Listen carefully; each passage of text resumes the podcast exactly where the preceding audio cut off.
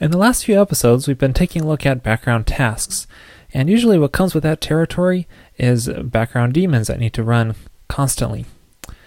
Well, once you collect a few of those, they're kind of a pain to manage. You need to make sure they're always up and running and that they don't use too many resources of your computer.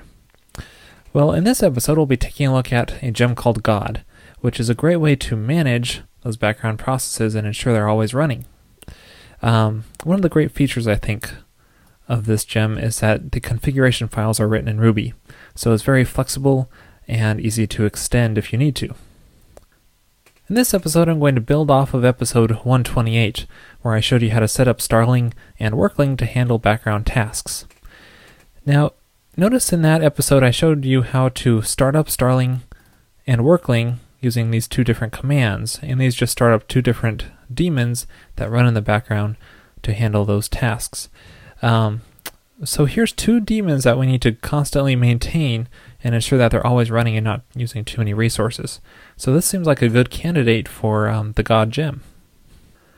Now you can install God by just running gem install God, and then you might get a few errors related to the R documentation, but uh, you could just ignore those. Now before we actually get into configuring God, I need to make a, a quick change here in how the Workling daemon works. So if we look in our script directory, we have the Workling Starling client script, and this is just what starts up the daemon.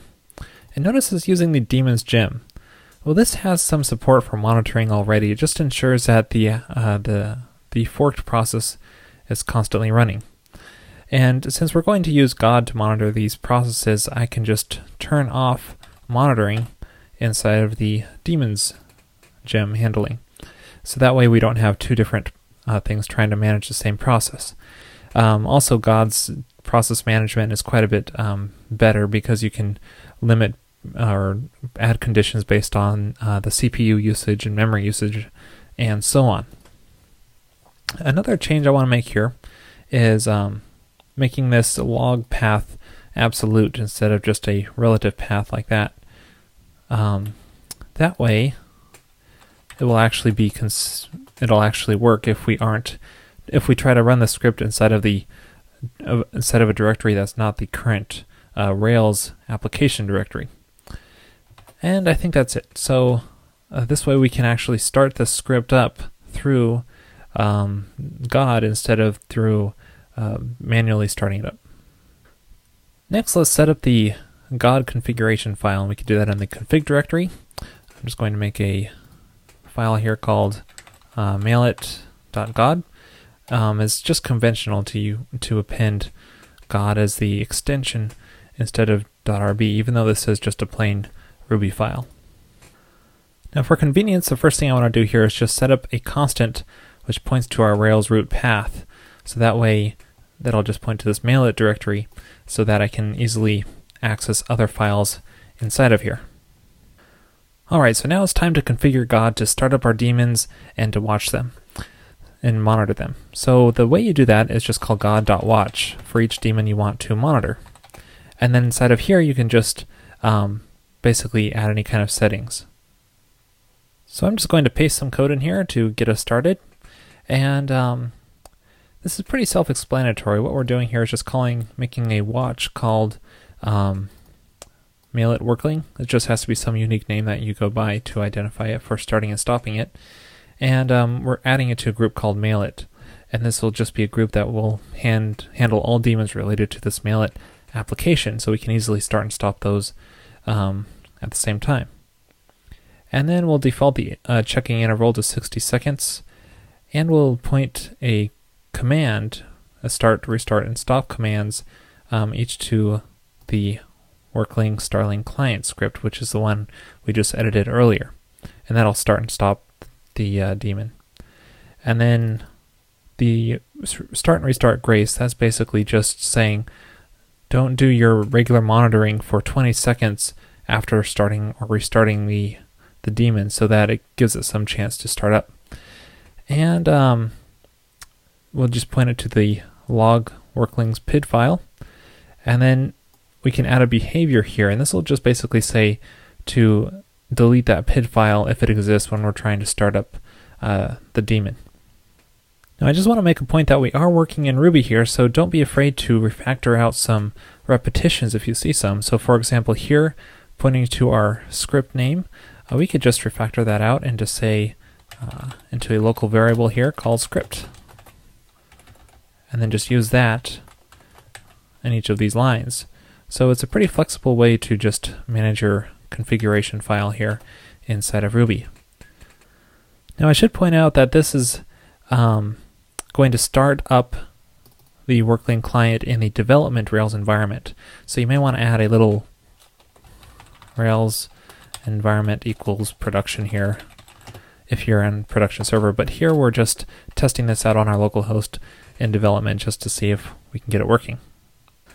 Now at this point, God won't actually be monitoring anything because we're just defining a way to easily start and stop the daemon. We haven't actually told it to monitor anything yet. And to do so, we can add little conditions.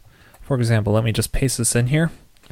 What we can do is just tell it to start the daemon if these conditions apply. And these conditions are pretty extendable, so you can really do anything you want here. And what we're just saying is just that if the process is running, if the process is not running, if the process running is false, then we want to start the daemon. And um, this would default to 60 second intervals if we just had that commented out.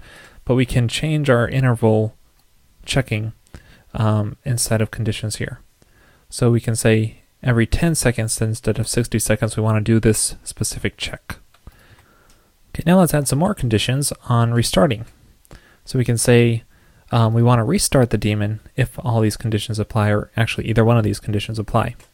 If our memory usage is above 100 megabytes, and um, this times segment here will just basically say check it five times total, and if three of those times the memory segment is the memory is above 100 megabytes, then we want to actually restart it. And we can also make a condition on the CPU usage. If it's above 80%, for example, then it um, five times in a row, then it will actually restart it. Now, 80% is kind of high, but um, background processes might need to uh, take up that much if they're pretty task uh, processor intensive. So we might want to lower that and play around with that number a little bit, see what works for you. And to finish this up, I want to add one more block of code here. And these this lifecycle option basically means apply these conditions all the time um, while the process is being monitored. And what we're doing here is adding a flapping condition. And what this means is that we want to handle the edge case of where our application constantly can't start up for some reason. There's some missing extension or something that wherever, whenever we try to start the application, it instantly quits and stops. And our if we didn't have this edge case condition in here, then that would happen forever every 10 seconds. So it would constantly start and stop it. And we don't want that. So we want to handle that case of, and what this does here is basically say, if we're ever trying to start and, or restart this process five times within the five minutes, if that happens, then we want to um, take a break and set it to unmonitored for a while. And then after 10 minutes, we'll try it again. And then we'll try, if it happens again five times within this time two hours, then we'll just stop monitoring the process entirely and just um, basically give up on it because we aren't able to start it up successfully. So that's just a nice way to um, handle the case of where an app, a, a daemon process is relying on something and can't start up properly. All right, I think that pretty much covers it for um, this watching this daemon. Let's give it a try. The way you start up God is just to simply call God and with the dash C option and point it to your God config file. So that's under config called mailit.god and that'll actually start it up and then you can call um, God status, see if it's up and running. It looks good. Call God log and just give it the name of your your um, your watch daemon that you want to to uh, to to see the log of, and it's called um, mailit dash workling, and that gives us a log here. And notice that it needed to start it up. There's no PID file already, so it just didn't need to delete it. Um, and it's currently just running. Gives us little statistical information, so that's pretty useful.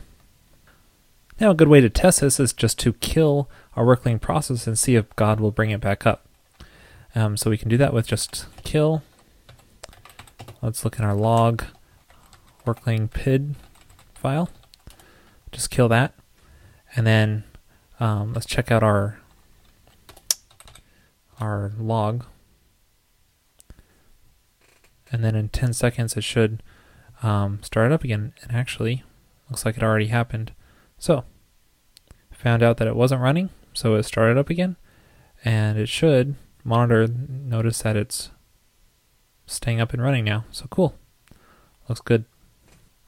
And when you're all done testing, you can call um, God terminate, and that will actually terminate God along with all the other watched processes. Okay, so we got this daemon working and running. Um, now we just need to do this basically the same thing for our Starling um, daemon. And we can do that basically the same way by just calling god.watch a second time. And I'm just going to paste in this code here. Okay, what this does is basically the same thing. What we're doing is just making a new watch process called mailit Starling. Now Starling doesn't isn't necessarily specific to this Rails application.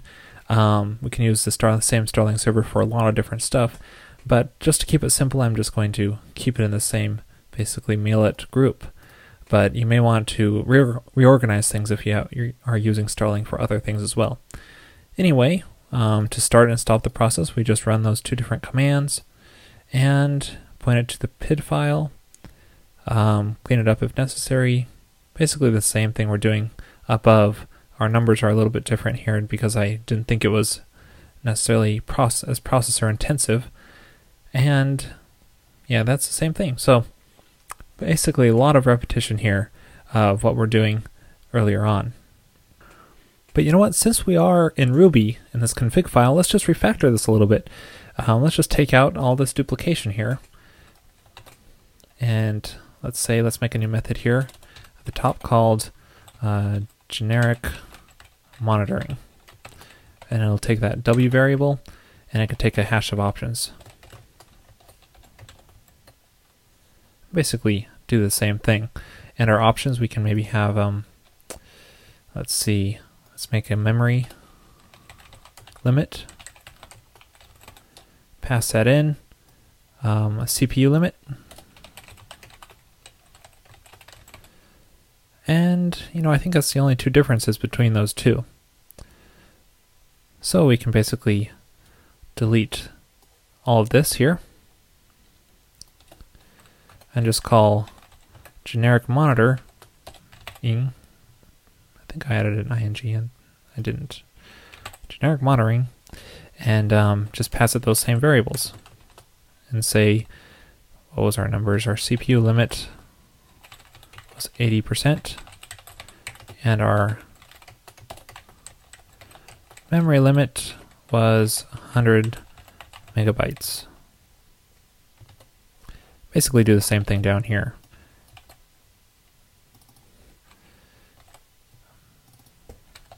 There we go.